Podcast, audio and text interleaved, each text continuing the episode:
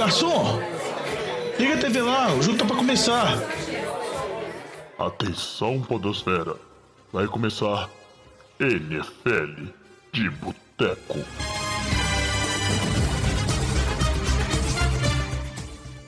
Bem-vindos ao NFL de Boteco, seu podcast preferido sobre futebol americano. Eu sou o Thiago de Mello e hoje temos aqui no nosso boteco o Diogão Coelhão. Fala, Diogão. Fala, jovem, tudo bom? E eu tô bom, Diogão. Você que não parece estar tá bem, tá gravando de dentro do metrô. O que, que é isso, cara? Ah, problemas técnicos, computadores velhos e burrice do operador. Pra alegria do chalé. é, tá bom, tá valendo. O Alex resolve, né? E aproveitando que o Alex tá aqui hoje, Alex Reis também tá aqui na mesa do boteco. Tá aqui sofrendo, né? Antecipado com o áudio do Diogão. E aí, Alex? E, e aí, Tigão? Ainda bem que tem feriado essa semana, né? Que aí eu posso editar com tranquilidade na quarta-feira. Vou ter bastante tempo aí. Estou te dando diversão, Chalé, no seu, no seu 7 de setembro. Super divertido. Você não imagina o tanto que eu tô deliciando com isso. É, e fechando a mesa do boteco de hoje, Luiz Borges. Pô, saudades, Luiz. Quanto tempo? Boa noite, Tigão. Quanto tempo mesmo. Bom estar de volta aí, mesmo que uma temporada complicada vai ser essa, mas sempre que der, estaremos aí presentes para essa grande festa da informação e do esporte que é a NFL de Boteco. É isso aí. E aí no programa de hoje, né, a gente passou os últimos quatro episódios fazendo um review de todos os times e todas as divisões da NFL. Se você não escutou, ainda dá tempo de ouvir ali para chegar na rodada, né, na temporada bem atualizado, que agora essa semana começa para valer temporada regular já tem jogo na quinta-feira, né? O dia aí que você está escutando esse podcast. Antes de começar o episódio, hoje a gente vai falar um pouquinho sobre possíveis candidatos aí do NFL Honors e falar um pouquinho dessa primeira rodada de alguns jogos que a gente acha que serão interessantes. Só aqueles recadinhos de sempre, né? Lembrar que todo mundo pode apoiar a gente aí no nosso Padrim, padrim.com.br barra NFL de Boteco, Boteco sempre com U, e também falar sobre o Survivor, né? Todo ano a gente tem nossa brincadeira do Survivor aqui junto com os ouvintes. Nós estamos com um problema técnico porque o site onde a gente fazia o Survivor, que era o site da própria NFL, não tem mais Survivor aparentemente. Parece que a NFL resolveu acabar com o Survivor. A gente está vendo alternativas aqui. Então fiquem ligados nas nossas redes sociais, porque é, se a gente conseguir uma alternativa, vai sair lá, né? Qual que é o link e como é que faz para entrar para você poder participar e dar seus palpites, né? E brincar com a gente e com outros ouvintes também. Beleza? E aí, para o pessoal acessar aí nossas redes sociais e ficar por dentro, né, de como fazer para entrar no Survivor, se ele for acontecer e outras coisas mais, como é que o pessoal pode fazer aí, Diogão? Ô, Chalé, tá vendo que ele tá me chamando, né? Todo mundo sabe que eu tenho problema com o áudio e ele tá exatamente me chamando para te dar mais trabalho. É, a culpa não é minha, mas... Faça seu, faça seu trabalho, Diogão. Os trabalhos que é dar trabalho pro chalé. Mas se nossos ouvintes quiserem mandar um áudio, acompanhar, mandar um áudio, viu? Pode mandar um áudio também pelo, pelo Enco. Mas se quiser acompanhar nosso, nosso trabalho, acompanhar nossos podcasts, pode seguir nossas redes sociais, sempre arroba NFL de Boteco, Boteco Comum. E também pode mandar mensagem para a gente no nosso e-mail, que é nfldeboteco.gmail.com. Sempre lembrando de escutar também o Fantasy de Boteco, você que fez o draft do seu Fantasy, se preparou. Então, depois escuta a gente lá, porque está sempre bem bacana. É isso aí, muito bem lembrado, Diogão. Se você joga Fantasy aí, escuta o Fantasy de Boteco, que isso significa que você vai longe, com certeza vai para os playoffs da sua liga aí. E provavelmente com boas chances de ser o vencedor aí, levar o caneco para casa. Mas agora chega de, de enrolação aqui no bloco inicial e vamos aqui para o primeiro bloco falar de algumas notícias aí né, dessa semana 1. Breaking News. E para começar aqui o nosso bloco de notícias, vou aproveitar a presença do Luiz, que ele é o especialista na vida de Tom Brady, para saber se é verdade o que estão falando por aí. O Tom Brady está solteiro, Luiz, é isso mesmo? Até onde eu sei, ele não está solteiro, não. Mas é os boatos que estão aí na mídia norte-americana, que quase não gosta de fofoca, né? O norte-americano, nunca vi. Parece que a cada esquina que você vai lá, você vê um. Como é que chama aquele cara do, do, do, do canal do João Kleber lá, que falava de fofoca? Enfim, não lembro o nome do, do cara aqui do Brasil. Mas. Nelson Rubens. Nelson Rubens. Nelson, lá na, nos Estados Unidos você tem uns cinco por canal lá. Mas é. O negócio é que o Tom Brady faltou os últimos dois, duas semanas de treino, nas últimas duas semanas de treino no, em Tampa Bay, e perguntaram para ele o que estava rolando, por que está faltando as últimas duas semanas de treino, logo antes de começar a temporada regular, né? Ele nunca fez isso na carreira dele. Ele faltava sempre os OTAs lá, né? Que é os, os treinos opcionais no início, mas os, os treinos oficiais perto da temporada nunca faltou. Aí respondeu meio que bolado com o cara, falando: tem 45 anos de idade, tem um monte de problema para resolver, não enche meu saco, não. Uma coisa assim.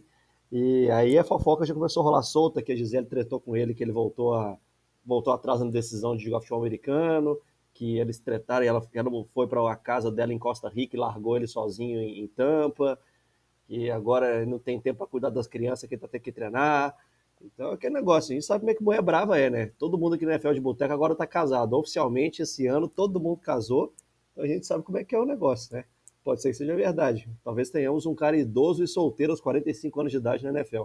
E lembrando que essa é a segunda fofoca, né? Porque a primeira fofoca sempre vale a pena lembrar que é que o Tom Brady estava gravando The Masked Singer para a Fox lá nos Estados Unidos. Então a gente tem que esperar o programa sair para ver se o Tom Brady está fantasiado de, de um abutre, ou de um pirata, ou de algum animal exótico. É, enquanto engraçado, né? O Tom Brady, que sempre se manteve aí, né, longe dos problemas, está encerrando a, a carreira daquele jeito, né? Nas manchetes dos tabloides, e a gente vai acompanhar essa saga aí, né, do Tom Brady. Vai terminar a temporada solteiro, vai terminar a temporada no Buccaneers, vai aposentar no meio da temporada. Cenas dos próximos capítulos, acompanha aqui no Boteco. Mas fato é, o que a gente tem assim de verdade fatídico é que vai começar a temporada regular nessa semana e começa com um jogaço, né, que é Buffalo Bills contra Los Angeles Rams. O Rams atual campeão, né?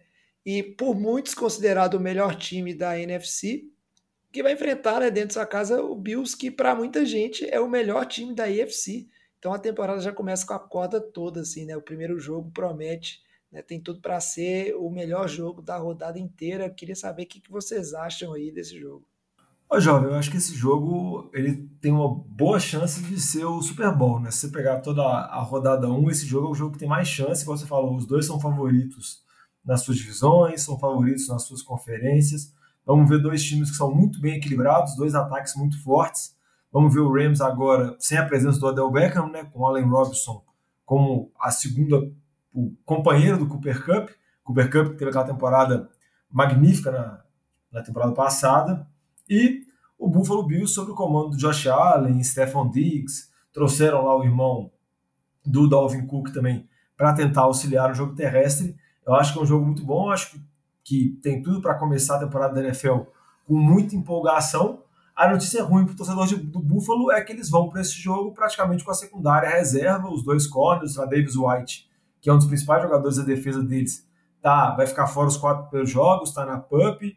O outro corner também que eles draftaram, que esqueci o nome agora também, tá machucado, tá fora, então eles começam com os dois corners reservas e complicado, né? Você pensar que você vai começar com o seu corner reserva para marcar o Cooper Cup, não é um, um bom matchup, mas eu acho que tem tudo para ser um jogo, um jogo muito divertido.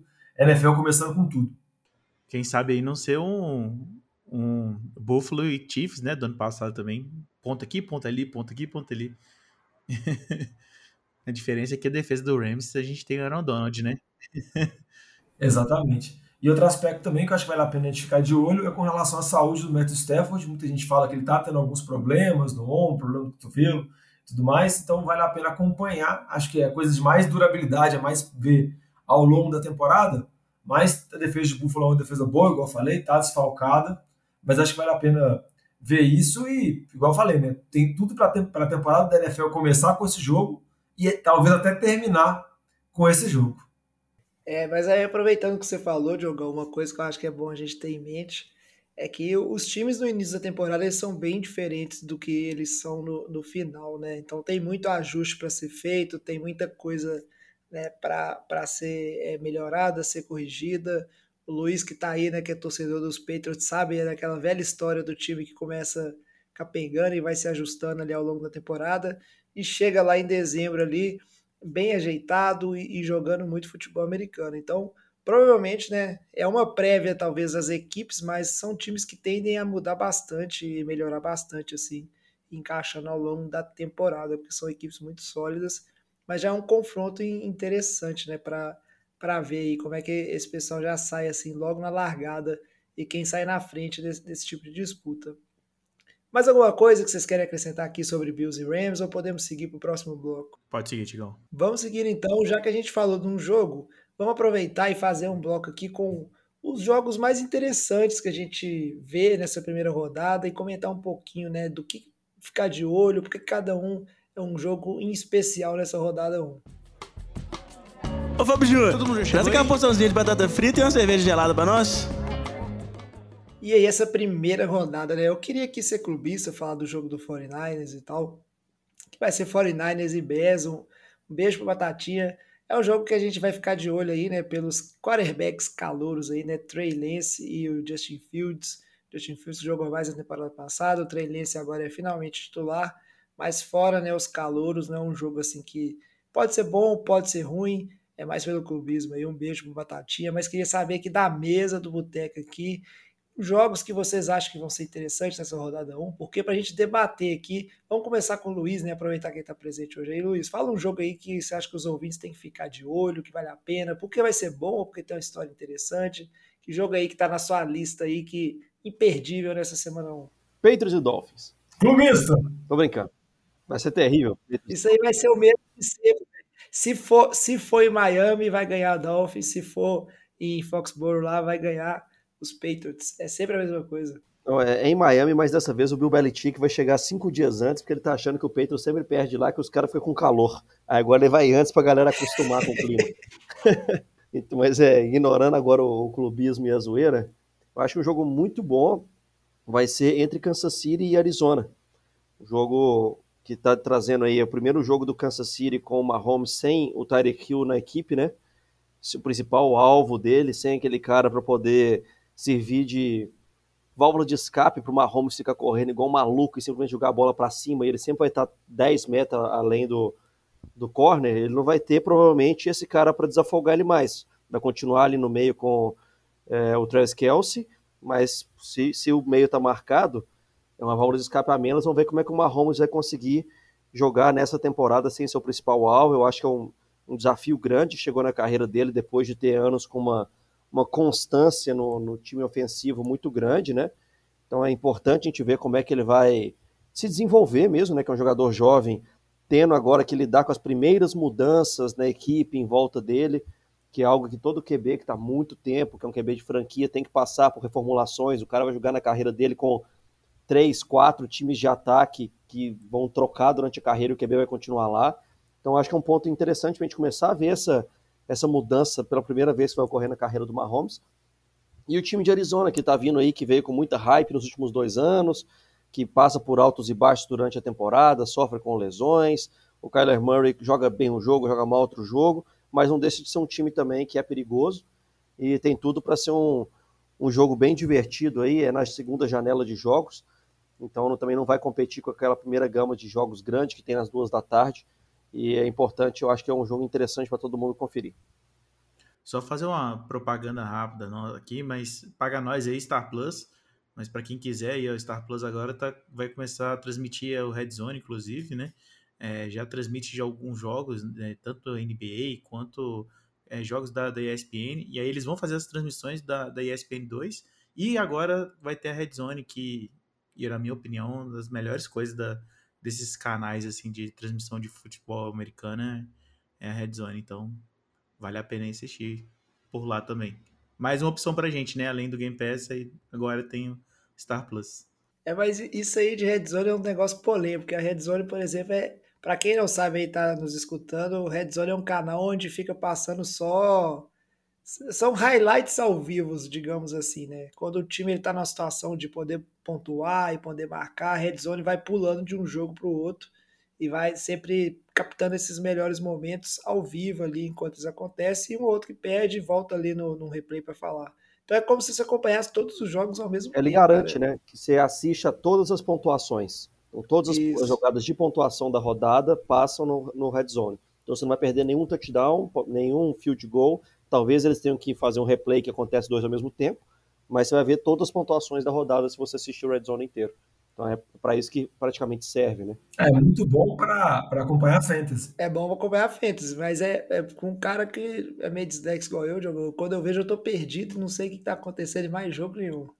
Tá complicado. Mas é, é uma opção legal aí, vale testar. Se você tem né, acesso ao Star Plus, que vem junto com o Disney Plus lá, outras plataformas de streaming, vale a pena. Se não, tem o bom e velho Game Pass também, que é sempre muito bom. Ou a ESPN aí, né, a forma de assistir, ou até o Piratex, que aqui no NFL de Boteco a gente não julga, quem julga não tem tempo para amar, então se seu jeito de ver NFL é aquele link piratão, não tem problema, a gente só não fornece o link porque aí não pode, né?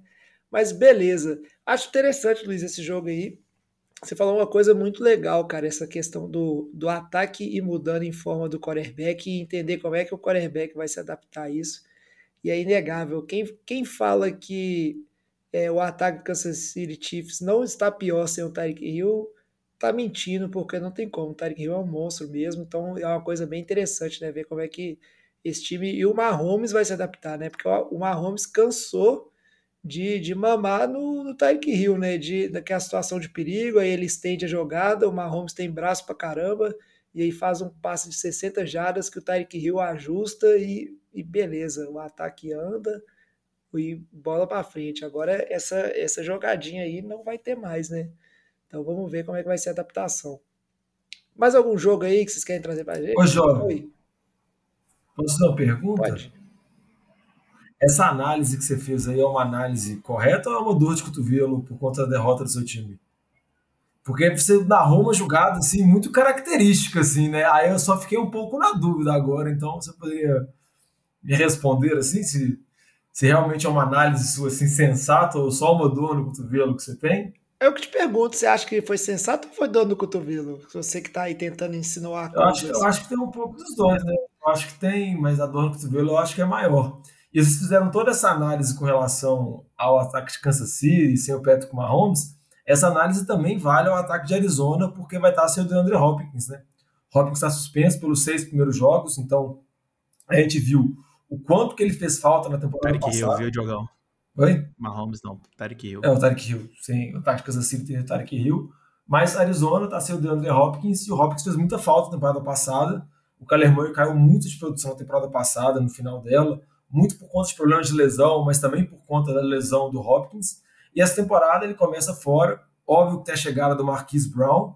Marquise Brown veio de Baltimore, pedido do Kyler Murray pessoal, jogou com o Kyler Murray na faculdade e vamos ver como que vai se desenrolar, né? Mas eu acho que vai ser um jogo muito interessante, onde a gente vai ver esses dois QBs, tanto o Kyler Murray quanto o Patrick Mahomes, que já são QBs da atualidade da NFL, mas vão jogar muito tempo, e mas com esse asterisco, né? O Mahomes sem o Tarek Hill, e vai ficar sem o Tarek Hill provavelmente o resto da carreira dele, e como o Kyler Murray vai se virar sem o DeAndre Hopkins, pelo menos nessa primeira metade da temporada. É, muitas dúvidas aí, né, sobre esses dois times. Mas é legal, a NFL vai mudando toda temporada e é assim que é bacana ver os times se adaptando, né, uns melhorando, os outros piorando, e todo ano tem novidade. Aproveita aí então, Diogão, que você tá nesse dilema aí querendo causar confusão, fala um jogo aí, faz uma análise que aí eu vou ficar aqui te julgando. Ô, Jovem, na verdade, você tá falando que eu quero causar confusão, assim, então o jogo que eu quero ver é um jogo que eu imagino que vai ter confusão, porque é Cleveland contra Carolina, assim, acho que para ter mais confusão seria Carolina contra Cleveland, um jogo sendo lá em Ohio, porque seria o retorno do Baker Mayfield, né? Mas como o Baker Mayfield vai jogar em casa, acho que não vai ter tanta confusão assim não, mas eu acho que é um jogo interessante, não pelo nível técnico, né? Porque eu vou estar tá vendo Jacob Brissett comandando o ataque dos Browns contra o Mayfield comandando o ataque de Carolina sem nem ter muito tempo para treinar, né? Porque ele ficou praticamente quase todo off-season encostado esperando algum time aparecer. Mas acho que é um jogo interessante, tem toda essa questão assim. A gente vai ver como vai funcionar o ataque de Cleveland sem o Deshaun Watson. Deshaun Watson está suspenso praticamente a temporada toda. Cleveland fez um investimento pesado para trazer o Watson, tanto na troca quanto na assinatura do contrato, como a gente comentou em programas anteriores, mas ainda tem peças interessantes. Né? Você tem um jogo terrestre com o Nick Chubb, com o Karen Hunt, tem o Amari Cooper que chegou lá numa troca com o Dallas que a gente esquece, porque foi no início do off-season, mas reforçou esse ataque aéreo de Cleveland óbvio que está sob o comando do Jacob Brissett, e vai pegar um time de Carolina, onde tem o Matt Rule, treinador muito pressionado, tem o Baker Mayfield chegando sem muito tempo para treinar, mas eu acho que é uma evolução assim bem considerável com relação ao Sam Darnold e tem principalmente o retorno do Christian McCaffrey, que a gente sabe o tão bom diferença ele faz nesse ataque de Carolina, correndo, recebendo passes, praticamente consegue carregar um ataque sozinho. Acho que vai ser um jogo interessante. A defesa de Cleveland é uma defesa boa, né? Tem o Miles Garrett, tem o Conner, que agora me fugiu o nome dele, que recebeu uma renovação de contrato absurda. Me ajuda, jovem. Mas tem, tem, tem boas peças na defesa e eu acho que esse ataque de Carolina também tem algumas boas peças. Tem o McCaffrey, tem o DJ Moore. Vamos ver como vai ser, né? E tem toda essa novelinha do Mayfield contra Cleveland. Ele saiu de lá meio brigado. Parece que ele não era muito querido no vestiário. Então acho que é um jogo, pena, um jogo que vale a pena. Não é dos jogos nível técnico assim, mais interessantes, como o Luiz comentou, de Kansas City e Arizona. Mas para começar o domingão assim, é bom uma tretinha assim, é bom um jogo com, com uma certa rivalidade. Deseward, jogão, né? Exatamente, valeu, Chalé. Boa. Então, é, é interessante né, essa, essa questão dessas mudanças, mas tecnicamente pode ser um jogo bem ruim, né? Isso é uma coisa que não pode não, Jovem, vai ser. É, não, Mas pensa vai... o seguinte, que você está esperando a NFL tem uns 4, 5 meses, então qualquer coisa é bom. É verdade. Mas é essa questão, essa, essa narrativa né, do, do quarterback jogando ali contra o seu ex-time que o enxotou por ele ser muito ruim, é sempre interessante. Apesar que o resultado normalmente é o cara continuar sendo ruim e não sei lá grandes coisas, né? Mas talvez ele tenha uma pequena vingança ali. Mas vamos ver. Seguindo aqui, Alex, então, você que ainda não falou nenhum jogo, Conta pra gente um jogo aí que merece que a gente fique de olho nessa primeira rodada. Eu vou seguir nessa narrativa aí do, do QB esse, porém, mas não foi, porque, não foi porque o QB foi enxotado, mas porque ele decidiu trocar de time, que é Denver contra Seattle. Eu acho que vai ser um jogo bem interessante aí, né? A gente vê o Russell Wilson jogando contra o ex-time dele e ver também aí Seattle, né? Como é que eles vão atuar aí contra o time de Denver, né? Que é a gente vai ver como é que eles vão jogar sem o Russell Wilson, como é que vai ser essa nova disposição do time, né? Como é que vai ser esse novo ataque. É, a nossa expectativa Rui. aqui, exatamente. Obrigado, Diogão. e vamos ver, vamos ver se a, a, a, gente tende a pensar que a lei do ex vai funcionar aí também, né? Ainda mais, é, apesar de que o jogo vai ser lá em Seattle, né? Vamos ver como é que o bom é que o Russell já tá acostumado a jogar lá, né? Então, para ele não vai ser tanto problema, não. É, e esse jogo é o jogo de Monday Night, né? Jogo na segunda-feira. E eu acho que é um jogo assim que eu acho que é para torcer a faca no, no coração do torcedor de Seattle, né? Começando a temporada, enfrentando o seu ex-QB, que conseguiu levar seu time ao Super Bowl, ser campeão, e o seu QB é o James Smith. E quando você olha para o banco, você vê o Drew Locke. Então é uma situação assim praticamente terrível. E você olha o Pete lá, todo empolgadão, vibrando, achando que dá para competir, só para provocar o jovem, né? Porque a gente sabe que o único objetivo do Pete é tentar estender a carreira dele ao máximo para deixar o jovem assim cada vez mais louco. Mas é, é um jogo onde acho que tem tudo para ser uma excelente estreia de Denver, acho que tem tudo para Russell Wilson, acho que ele vai querer jogar bem, acho que ele vai querer colocar bons números, assim, vai querer, vamos dizer, na medida do possível, tentar trucidar o ex-time dele, que ele também não saiu com, vamos dizer assim, os melhores relacionamentos, principalmente com relação ao Pete Carroll e ao General Manager, o Schneider. E Seattle acho que vai tentar, vamos dizer assim, superar, conseguir fazer a, a jornada do herói, o que seja a narrativa que eles vão tentar criar, para ver se conseguem pelo menos endurecer o jogo contra Denver. Mas eu acho que existe uma diferença clara entre esses times. Por mais que Seattle aspire ainda a tentar chegar aos playoffs, eu acho que com o James Smith ou com o Drew Locke, né, como a gente comentou em programas anteriores, essa chance é praticamente zero. É, eu quero ver desse jogo aí. Eu me quero ver se a torcida do Seahawks ela vai vaiar o Russell Wilson ou vai vaiar o Pete Carroll, tá? Porque eu não sei qual é o sentimento do torcedor de, do Seahawks em relação às últimas decisões aí, né? Do, do corpo administrativo do time. Ô, jovem, é porque lá nos, lá nos Estados Unidos eles são mais de boa, né? Se fosse aqui no Brasil, eles provavelmente começariam vaiando o Russell Wilson e quando começasse a tomar a lavada, ia vaiar pro Pete Carroll, entendeu? No final ele ia vaiar os dois. E no fim ia cantar time sem vergonha. Que é o grito padrão. É, é justo, é justo. Não importa o que aconteça. Mas lá eu, eu acho que. Não sei, né? Eu acho que o Russell Wilson foi muito bem lá, então. Acaba que eles muitas vezes têm uma gratidão com um jogador assim, também acho que tem uma gratidão com o Pete Carroll, então acho que vai ser uma coisa mais amena. Não, mas se, se Seattle tomar uma lavada, vai ter pichação no CT. espero que tenha pichação no CT, senão nada muda. A gente sabe aqui no Brasil como é que funciona. Ah, vai ter, mas sinceramente, tomara que seja uma lavada mesmo e o torcedorzinho de Seattle sofra. Não tem nada contra você, ouvinte, que torce para Seattle Seahawks, não. Mas merece, cara. Ficar deixando o Russell Wilson embora e manter o Pete Carroll, é, tem que sofrer as consequências disso aí. Mais algum jogo, pessoal, que vocês acham que é interessante a gente prestar atenção nessa primeira rodada? Vamos lá, mesa aberta, mesa do boteco, pode jogar as opiniões aí. Comentar rápido aqui do Sunday Night Football, que a gente também não falou dele ainda, né? É um jogo interessante de Tampa Bay contra Dallas, né? Em Dallas. Então, todo mundo está falando que Tampa Bay é um, é um, continua um dos grandes contenders aí na NFC. Vai disputar aí, talvez, a primeira seed com, com os Rams, é, o que é mais provável aí, é, para ver o quanto que o Tom Brady, solteiro, com problemas familiares, continua bem. Agora conseguiu manter o time por mais uma temporada, né, com, com um ataque muito forte, por mais que o Gronk tenha se aposentado. É, e, e, tem a questão de Dallas, que a gente já comentou bastante nos programas passados, né, todo o hate aqui do Lamba, é, do Vitinho, falando que a linha ofensiva acabou, e já o Dak Prescott já não era nada sem a linha ofensiva, então o Zeke tá gordo, tá velho, parece um bebê do Star Wars lá, como é que chama aquele ursinho do Star Wars. Então, vamos ver se realmente o Dallas caiu com, com todas as contusões que teve, todos os problemas, e realmente não vai ser um time que, que tende a disputar as primeiras posições da NFC, e o Tampa Bay continua como um contender com toda a força esperada, ou se vamos ver é, nessa abertura de temporada, que é sempre um jogo com bastante nervosismo, os times ainda não estão bem organizados. A gente falou agora que o Tom Brady não treinou as últimas duas semanas. Se isso pesa, e Dallas consegue também pegar o fator de estar jogando em casa e conseguir fazer um bom jogo, talvez até uma vitória contra o Tampa Bay.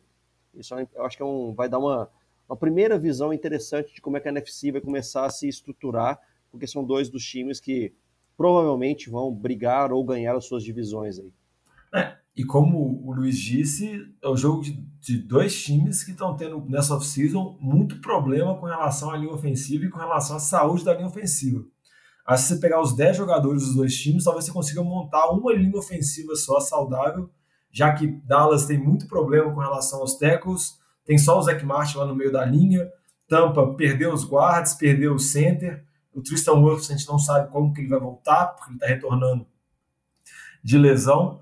Então acho que ficam essas dúvidas com relação aos dois times, né? A gente sabe o quanto que linha ofensiva é difícil de prever, principalmente quando você tem várias mudanças e também quando era acabava sendo a força desses dois times, né? Dallas durante muitos anos teve uma das melhores OLs da NFL, a gente já comentou muito, já discutiu muito nos programas anteriores, o Luiz falou das lesões que está tendo, como que vai ser esses efeitos. Tampa também teve uma linha ofensiva nas duas temporadas que o Brady jogou muito segura. Óbvio que a presença do QB como a gente já disse também em temporadas anteriores, influencia na linha ofensiva, a capacidade dele ler a defesa, a capacidade dele conseguir se livrar da bola rápida.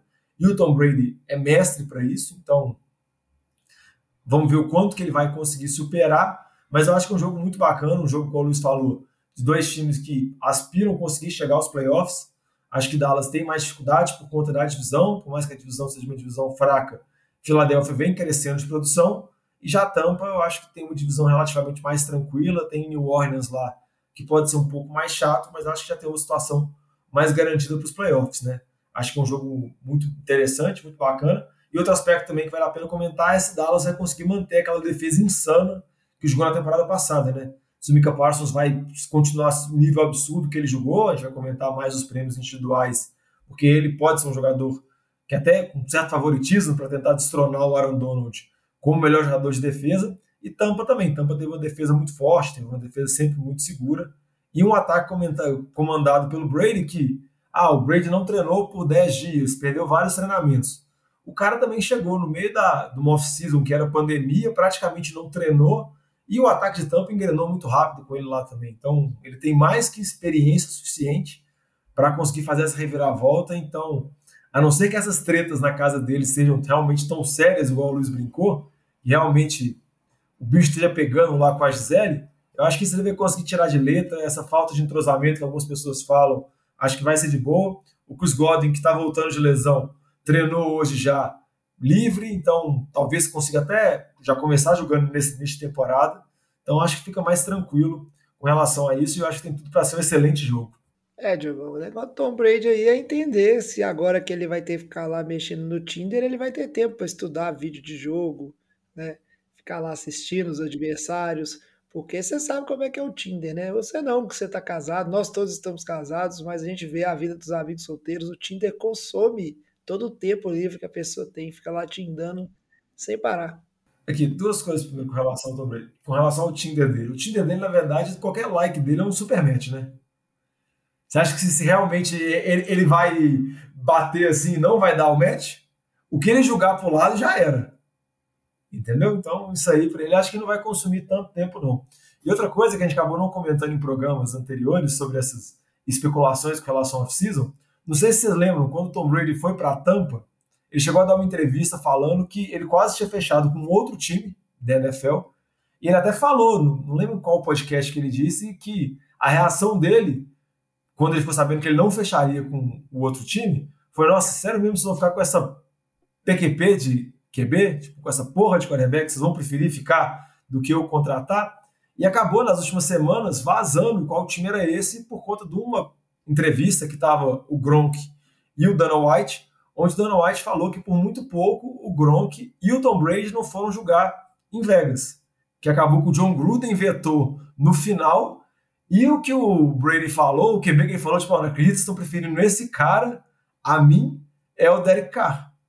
E tem um jogo muito interessante para usar como gancho, só para falar que eu não falo só asneiras, é Vegas e Chargers, um jogo que foi um dos jogos mais emocionantes da temporada passada, o jogo que definiu a classificação do time de Vegas e praticamente eliminou o Chargers na semana 17, foi o Sunday Night Football, o último jogo da temporada regular, e esses times começam de novo se enfrentando na semana 1, na divisão que acho que a gente tem o consenso de ser a divisão mais forte da NFL, junto com Kansas City e também junto com Denver. Você tem QB de alto nível, o QB acho que pode ser mais contestado e mesmo assim é um QB acima da média, é o Derek Carr. E já vai começar, né? No final da temporada, que foi um jogo muito divertido, muito emocionante, o Justin Herbert jogando muito bem e mesmo assim não conseguindo conduzir seu time aos playoffs, a gente já vai pegar Vegas indo lá no estádio do Coliseu, indo lá no estádio do Coliseu não, perdão, indo lá no estádio de Los Angeles, enfrentar o Chargers, ou seja, o time dos Raiders vai jogar em casa, né? Porque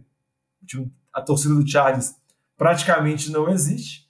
E ver, né, como que vai ser esse time dos Chargers, né? Até agora só machucou um jogador bom deles. Vamos ver quando vai chegar na semana 3, que vai ter metade do time machucado. Mas até agora já tem só um só. Mas eu acho que tem tudo para ser um jogo muito bacana, acho que vale a pena olhar porque é uma divisão muito parelha e eu acho que nenhum desses times pode tropeçar já de cara, pode perder ainda mais no confronto direto. Você já viu que, só um comentário, o Diogão já está sofrendo por antecipação com o seu time de coração, que ele não gosta de expor oficialmente, mas que todos sabemos, já está sofrendo com possíveis lesões, que sabe que vai doer no coraçãozinho dele igual dói todas as temporadas. É foda, Diogão, mas fica tranquilo que vai que esse ano é diferente. Esse ano já falei, Herbert MVP. 5 mil jardas e 50 TDs. É, segura o menino Herbert aí. Mas é um, é um jogo que é bem interessante, né? A gente trouxe aqui jogos de Kansas City, jogo de Denver, e os dois primeiros times né, dessa divisão que, por muitos aqui pelo Boteco, é considerada a melhor divisão da NFL nessa temporada, né? Primeiro confronto direto aí. Então, muito importante mesmo sair com essa vitória para já sair na frente né, do, dessa divisão aí que a gente sabe que os times vão tentar se matar aí, né? Um arrancar a vitória do outro. E aí o critério de desempate de vitórias na divisão vai ser bem importante para definir o time que vai ser o campeão. É, antes de a gente seguir para o próximo bloco, fazer uma menção honrosa aqui, já que a gente está falando de jogos dentro da divisão, a, ao confronto entre Green Bay Packers e Minnesota Vikings, que é, deu até uma, uma certa discussão né, no último episódio sobre quem venceria a NFC Norte, todo mundo aí confiando né, no confiando no Aaron Rodgers e, Green Bay. Eu dei meu palpite nos Vikings e aí esse jogo já vai definir se o Vikings dá para acreditar ou continua, né, a mesma paçoca de sempre. O Aaron Rodgers é pai do Vikings e é isso aí. Entendeu? Então já no primeiro jogo aí, o torcedorzinho de Minnesota já vai poder saber se seu time vai para os playoffs ou não, porque se não conseguir ganhar de Green Bay jogando em casa, não, não vai ganhar em lugar nenhum. Então pode desistir, pode largar as esperanças e escolher outro esporte para essa temporada e esperar a temporada que vem. Essa é a minha previsão otimista sobre o Vikings aí. Vocês querem falar mais alguma coisa, mais algum jogo? Ou podemos seguir para o nosso último bloco? Só um comentário, né, que a temporada é essa, né, jovem? Eu, sinceramente, eu acho que essa temporada é que o Rodgers tem o time mais limitado em relação a recebedores da carreira dele inteira, né? Que é um. Eu, puxando um comentário que eu fiz lá do, uh, do Mahomes, os, os, grandes quarterbacks que duram muito, que são de franquia, a cada 3, 4 anos eles sempre sofrem renovação. Começa a acabar os contratos, os grandes jogadores vão para outros times que você não consegue manter dentro do cap o QB e uns caras, 3, 4 caras que estão jogando em altíssimo nível por mais de 4 temporadas. Veja o Tarek Hill saindo agora na terceira, quarta com o Mahomes. Então o Rodgers passou por duas ou três dessas, mas acho que nunca esteve tão mal quanto esse ano. Estão vendo ali os principais recebedores é Allen Lazard, é Marques Valdes Scantling, pelo amor de Deus, jogador nível C da NFL. Então, se tem um ano para o Minnesota mostrar que não é com um completo infanto frente ao Aaron Rodgers, é esse ano. Mas Kirk Cousins sabe aquela história, né? Confiar nele não é tão simples. Então vamos ver o que, que dá. É isso, isso aí é uma questão interessante, né? Que você comenta do, dessa questão das mudanças, né? Quem não lembra naquela época que o Green Bay Packers tinha o George Nelson, o Greg Jennings, e era uma, puta dupla de wide receiver ali, o Aaron Rodgers distribuindo bola para todo lado, né? E essa cara foi ficando velha e foi acabando. Nos últimos anos tinha o Devontae que aí é um cara fora da curva, né? Top 5 receiver da liga aí também não está mais presente. Concordo com você, cara. Se o Vikings não conseguir levar essa divisão agora, pode entrar em reconstrução completa, porque não tem jeito. Enquanto o Aaron Rodgers não aposentar, não vai arrumar nada na divisão esse time.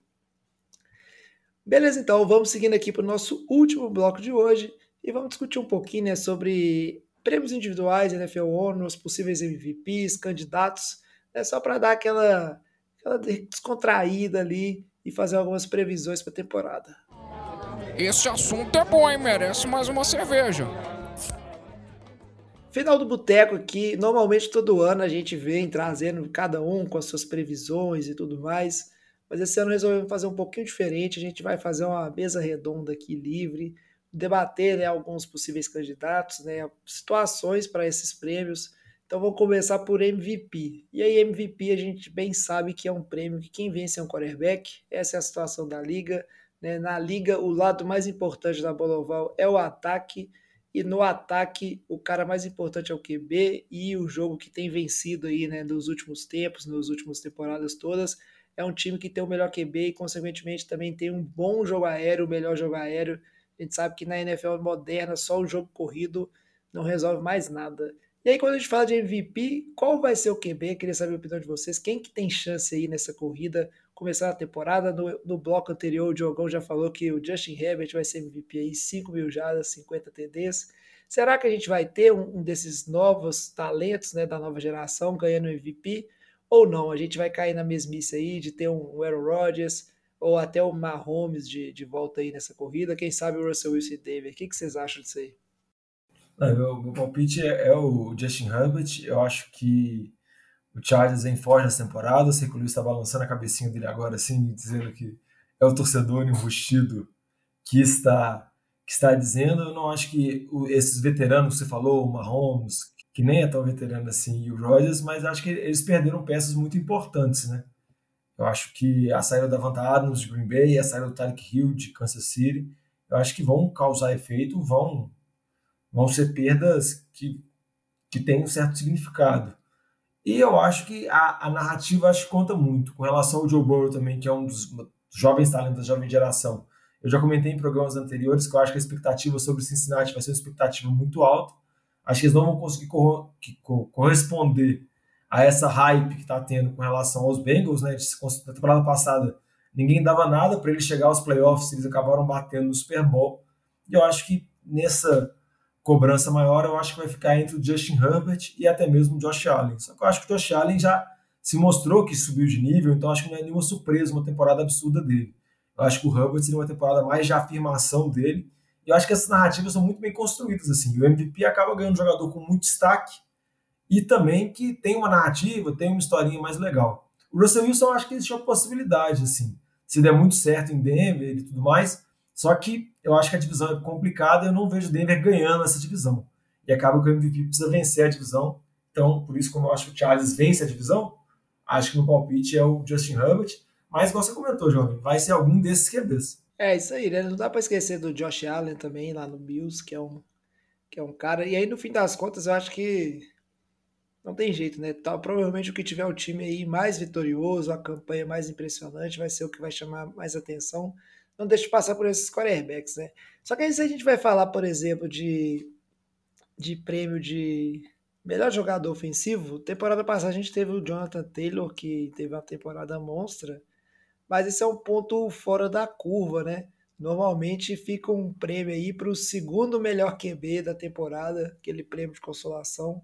Muito raro de ter um jogador que não é um quarterback ganhando ultimamente, assim. Apesar que também está tendo um movimento de ser um prêmio é, para outras posições que não tem chance de ganhar MVP. Vocês enxergariam algum jogador aí que, que tem chances de, né, de ganhar esse prêmio aí sem ser um quarterback? Né? Será que o Jonathan Taylor repete o feito? ou não? É, uma, é mais difícil de prever essa questão do jogador ofensivo do ano. Só para falar a mesma coisa que eu falo sempre: esse prêmio não tem sentido. Porque esse prêmio tinha que ser dado para o melhor jogador do ataque. E, consequentemente, se o MVP é o QB do seu time, acaba que esse prêmio tinha que estar vinculado ao MVP. Era praticamente entregar junto, né? Só que como eles gostam de entregar, tentar criar alguma outra narrativa, alguma outra coisa assim, tipo como se fosse um prêmio de consolação, eu acho que esse prêmio é um dos mais difíceis de acertar porque é muito aleatório. Ele, ele depende muito de, de quem vai ser o MVP e, consequentemente, se vai ser um MVP tão unânime assim, ou se algum outro jogador vai conseguir se destacar. Um palpite que eu poderia dar, talvez, é o Justin Jefferson, né? Que vem sempre com temporadas muito boas, tem as duas melhores temporadas da NFL para um recebedor com dois anos de carreira só. Acho que esse ataque de Minnesota vai ser um ataque que vai dar mais passes ainda, vai ser com Kevin O'Connell um ataque que vai forçar mais esse jogo aéreo. Eu acho que o Justin Jefferson tem tudo para ter um ano excelente, né? E como esse prêmio é um prêmio meio sem lógica, acho que pode acabar caindo para o Justin Jefferson, mas nem tem como dar palpite nesse prêmio, nem tem como conjecturar muita coisa, porque, como eu disse, não tem lógica. Eu acho que, seguindo essa mesma lógica aí do Diogão, né? que a gente pode ter aí. a lógica muito, que não tem lógica, né? A lógica não tem lógica, exatamente. Vai depender muito do, do resultado do time, né? Obviamente. Mas uma pessoa que eu acho que eu vejo potencial aí é o próprio Jamar Chase, né? É, no passado ele teve uma, uma temporada relativamente boa. É, esse ano, com essas poucas melhoras ali, né, no time de, é, de Cincinnati, e a gente tá o time, boa parte do, do, do time aqui do Boteco tá apostando bem em Cincinnati. Tem, tem boa chance do Jamar Chase aparecer melhor ainda esse ano e fazer uma temporada melhor que a do ano passado. Tomara, viu? Porque eu peguei ele no Fantasy. Tomara que tenha uma temporada aí de jogador ofensivo do ano. Mas seguindo para a categoria de jogador defensivo do ano, que todo ano é o Aaron Donald que ganha. Mentira, não é todo ano não, mas normalmente. Quem que seriam potenciais candidatos aí, né? Saudades da, do Nick Bosa, que ganhou o, o calor defensivo, né? Pô, precisava de um cara desse no meu time aí. Quem que vocês veem aí, né? Luiz, Alex, Jogão, como potenciais jogadores aí, esse prêmio de, de jogador defensivo do ano aí que a gente pode ficar de olho. Ó, jovem, um que eu comentei anteriormente é o Mika Parsons, né? O Mika Parsons teve uma temporada de calor por Dallas muito boa, muito forte, sim chegou a ser cotado para ganhar jogador de defesa, mesmo como calouro. E eu acho que nessa segunda temporada agora em Dallas, por mais que eu espero uma queda de produção da defesa de Dallas, eu acho que ele ainda pode evoluir e pode ser temporada muito boa, né? E acaba que Dallas chama muita atenção, o Mika passa um jogador de muitas jogadas explosivas. A gente vai ver muitas vezes Dallas no prime time, né, para variar. Já começa num Sunday night e acaba que o jogador vai ganhando cada vez mais atenção, vai ganhando cada vez mais hype. Então eu acho que o Mika Parsons é um bom palpite para tentar destronar o Aaron Donald, né? Porque acaba que o Aaron Donald fazer uma temporada que chame a atenção, ele tem que conseguir números totalmente estratosféricos, porque os números absurdos que ele já faz já são bem comuns, assim, em termos de análise. Eu acho que uma coisa que gente, um cara que a gente pode comentar, né, que todo ano também bate na trave, pelo menos nos últimos dois, tem até muita controvérsia dentro da NFL, comentando que é, ele merecia, que na posição dele ele fez uma temporada praticamente perfeita, é o TJ Watt, né? Tem bastante gente que defendia que ele deveria ter sido ano passado ou no ano retrasado, que foram anos que o Aaron Donald teve também algumas flutuações durante a temporada em resultados e o TJ Watt como linebacker, ele entrega outras também outros stats em defesa que para o Aaron Donald é mais complicado ali na linha defensiva. Então pode ser também que esse ano, depois de tanto martelar e ter tanta pressão de jornalistas, pressão de outros jogadores e tudo mais, e ele conseguir manter o nível que ele teve nos últimos anos, aí talvez levar o time de Pittsburgh à próxima temporada, que é um time fraco, que se chegar lá eu acho que já é uma, um feito enorme. Quem sabe ele não pode destronar oficialmente o, o Aaron Donald desse, desse ano, né? É, boa, boa possibilidade aí, bem lembrado da questão do TJ Watt. Duas categorias que eu acho que a gente não precisa. Jovem, só para falar alguns nomes aqui, para final, que eu acho que são nomes alguns interessantes.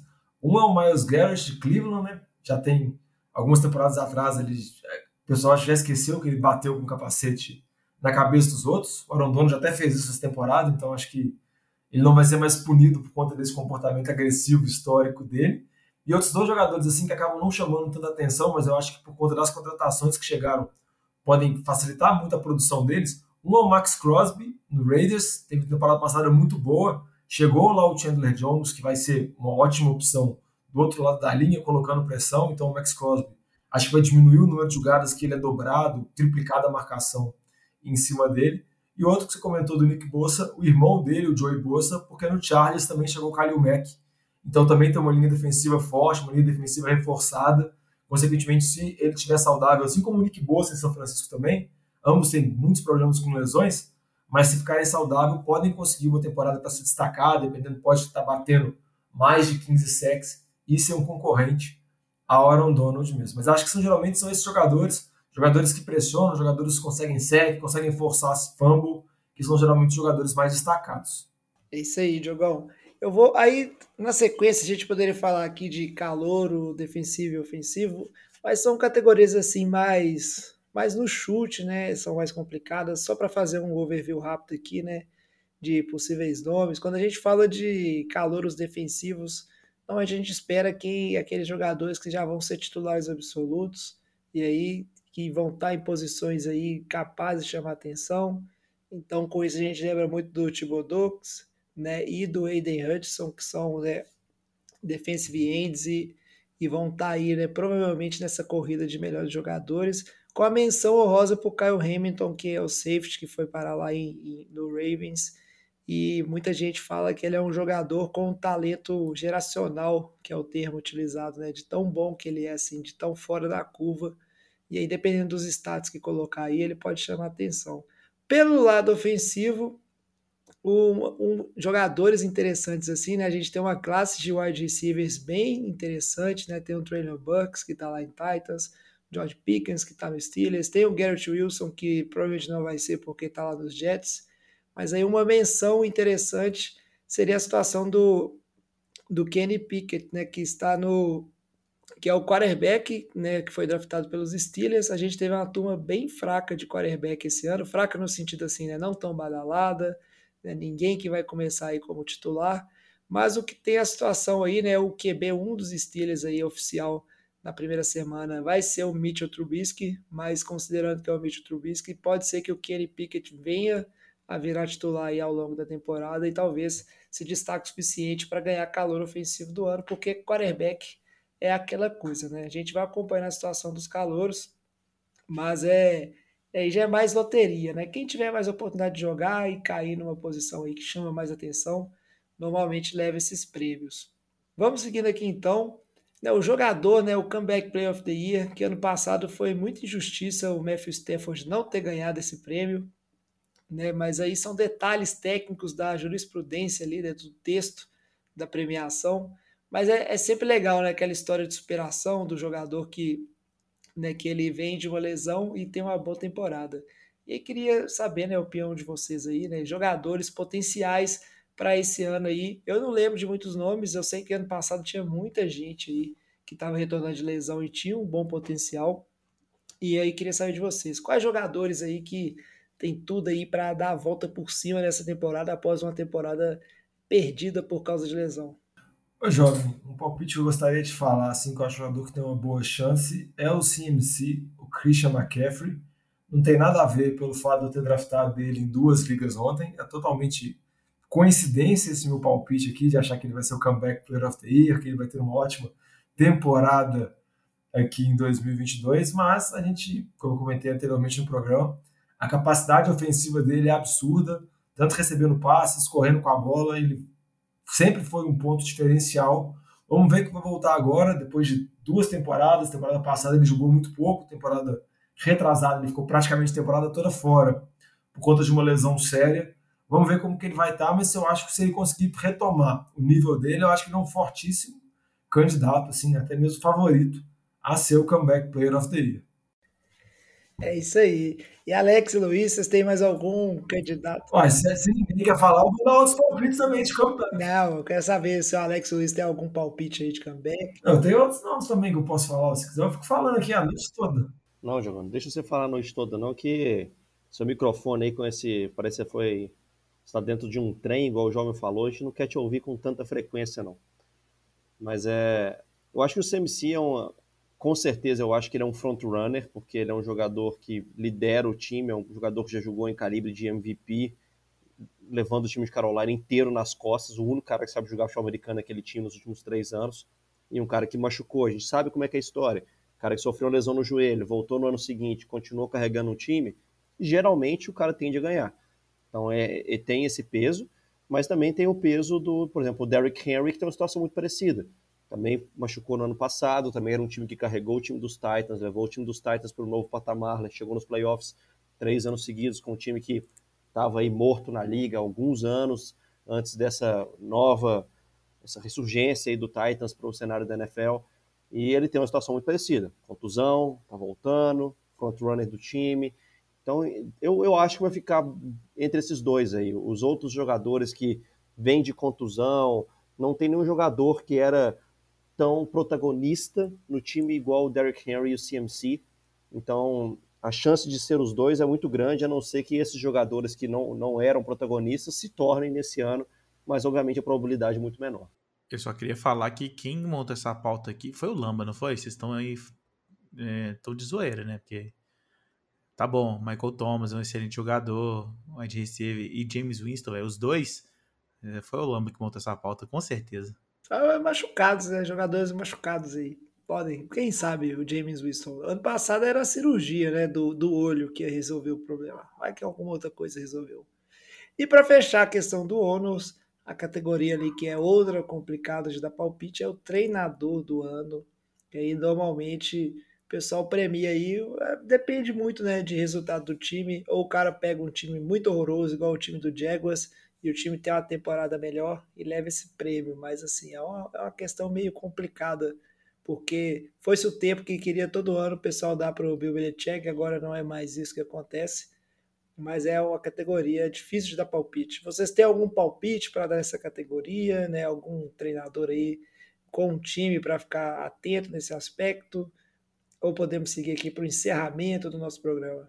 Ó, eu vou para um palpite aqui só para deixar o jovem feliz, para falar que eu não agradei o jovem, o programa, então eu acho que o Kyle Shanahan é uma boa aposta, ainda mais se ele conseguir levar o time deles com o ressurgimento do Jimmy Garoppolo como QB titular ao longo da temporada. Quê? Ah, pensou que eu não ia falar sobre isso nesse programa? Não, velho, para. Não, sabe vira, que isso não vai acontecer, Diogão. Vira o disco desse assunto, velho. Cara, pelo amor de Deus. Todo programa é isso, velho. Você fica com esse papo pra cima de mim. Mas é isso aí. É uma, é uma categoria muito situacional, né? Porque ou o cara tem que pegar um time horroroso e conseguir um resultado mais ou menos, ou é, é um treinador aí, né, que já é consagrado e aí o time vai muito bem e aí ele ganha, né? Já é reconhecido bom treinador. Mas a gente vai ficando de olho. Chega de falar de Onos, que é mais aqui, era mais especulação, para dar uma brincada, uma descontraída. A gente vai acompanhando, mas todos esses nomes que a gente comentou aqui são nomes de interesse para ficar de olho na temporada aí, né, para saber como é que eles vão desempenhar e como vai ser a temporada desses jogadores. Para fechar o programa, a gente normalmente teria o Survivor, né, os palpites do Survivor, Não vamos ter palpite survival nesse programa, por quê? Porque o NFL de Boteco está passando aqui por umas reformulações, a gente está vendo como é que a gente faz com a questão do survival. Então, nessa semana, os palpites eles vão sair offline, vão estar lá nas redes sociais, mas aí na semana que vem a gente já fala eles aqui no programa. Mas aí vocês podem confiar na honestidade aqui, né? O post sai lá na internet e a ideia aqui, tipo assim, né? É fazer a brincadeira, as mesmas regras de sempre, né? Entre nós aqui, que é não pode um repetir o palpite do outro, né? Vai uma sequência aqui e vai girando esse carrossel, né? Quem pediu primeiro pede por último. E assim vai, três vidas. Até porque, né, jovem, a gente é bem competitivo e, e ninguém vai roubar aqui porque um não vai deixar o outro roubar, né? Então. é, não, isso aí é beleza. É só é triste, né? Não fala no programa, mas vai É. sair esses primeiros palpites nas redes sociais ali e aí vai dar para acompanhar. E lembrando, né, a você, nosso ouvinte, a gente está tentando resolver o problema de ter a liga lá com os ouvintes survival. Estamos vendo opções, já que não- no site da NFL parece que não tem mais como fazer liga de survival. E aí, se a gente conseguir resolver, vai estar lá nas nossas redes sociais. Então, só olhar lá no nosso Instagram, no nosso Twitter, vai ter lá um link para você entrar e se inscrever, beleza? Antes de fechar o programa, eu só vou pedir novamente para o Diogão falar lá de dentro do trem, né? Como é que os nossos ouvintes podem fazer para acompanhar né, nas ligas, nas redes sociais, saber se vai ter Survivor ou não, saber se saiu o episódio ou não, e mandar uma mensagem aí criticando o áudio do Diogão, mandando ele comprar um microfone melhor. Como é que faz aí, Diogão? Eu pensei, eu tava, enquanto você estava falando, já, eu estava pensando como conseguiria imitar um trem, mas acho que de todas as formas ficaria muito ruim, então eu quis poupar os nossos ouvintes, escutar um áudio merda, com uma imitação pior ainda de um trem, mas já aviso que o problema não é do microfone, o problema é do computador velho, mas isso será resolvido na próxima gravação. Mas se quiser mandar uma mensagem me xingando, me ofendendo, ou então vocês nem vão reparar nisso, porque vocês vão ver o tanto que o Chalé é o, o deus do áudio, vai conseguir fazer milagre. Não tão milagre assim, né, Chalé? Mas vai conseguir dar uma ajudada boa. Pode mandar nossas redes sociais, sempre arroba NFL de Boteco, Boteco com U, Instagram, Twitter, Facebook. Também pode mandar um e-mail pra gente no nfldeboteco.gmail.com. É isso aí, Diogão. Então a gente vai ficando por aqui. Muito obrigado, Alex, Diogão, Luiz, pela presença no episódio de hoje. Muito obrigado a vocês, nossos ouvintes. Espero as mensagens aí e a gente vai acompanhando essa primeira rodada junto. E se você quer estar num grupo bacana, legal, para discutir a rodada ali ao vivo, né, e conversar sobre futebol americano agora que a temporada começou, Vale sempre lembrar que tem um grupão de WhatsApp lá do, do NFL de Boteco. Os links também estão na rede social. Ou você manda uma mensagem, a gente manda o link para você. Que sempre tem uma galera lá super bacana discutindo as notícias, seja o que aconteceu nos jogos, seja as fofocas da vida do Tom Brady. Uma forma bem bacana aí de você ter né, colegas para discutir sobre a temporada e NFL, se você não tem tantas pessoas assim para conversar no seu dia a dia. Beleza? A gente vai ficando por aqui então. Traz a saideira, fecha a conta, passa a régua e até semana que vem. Valeu!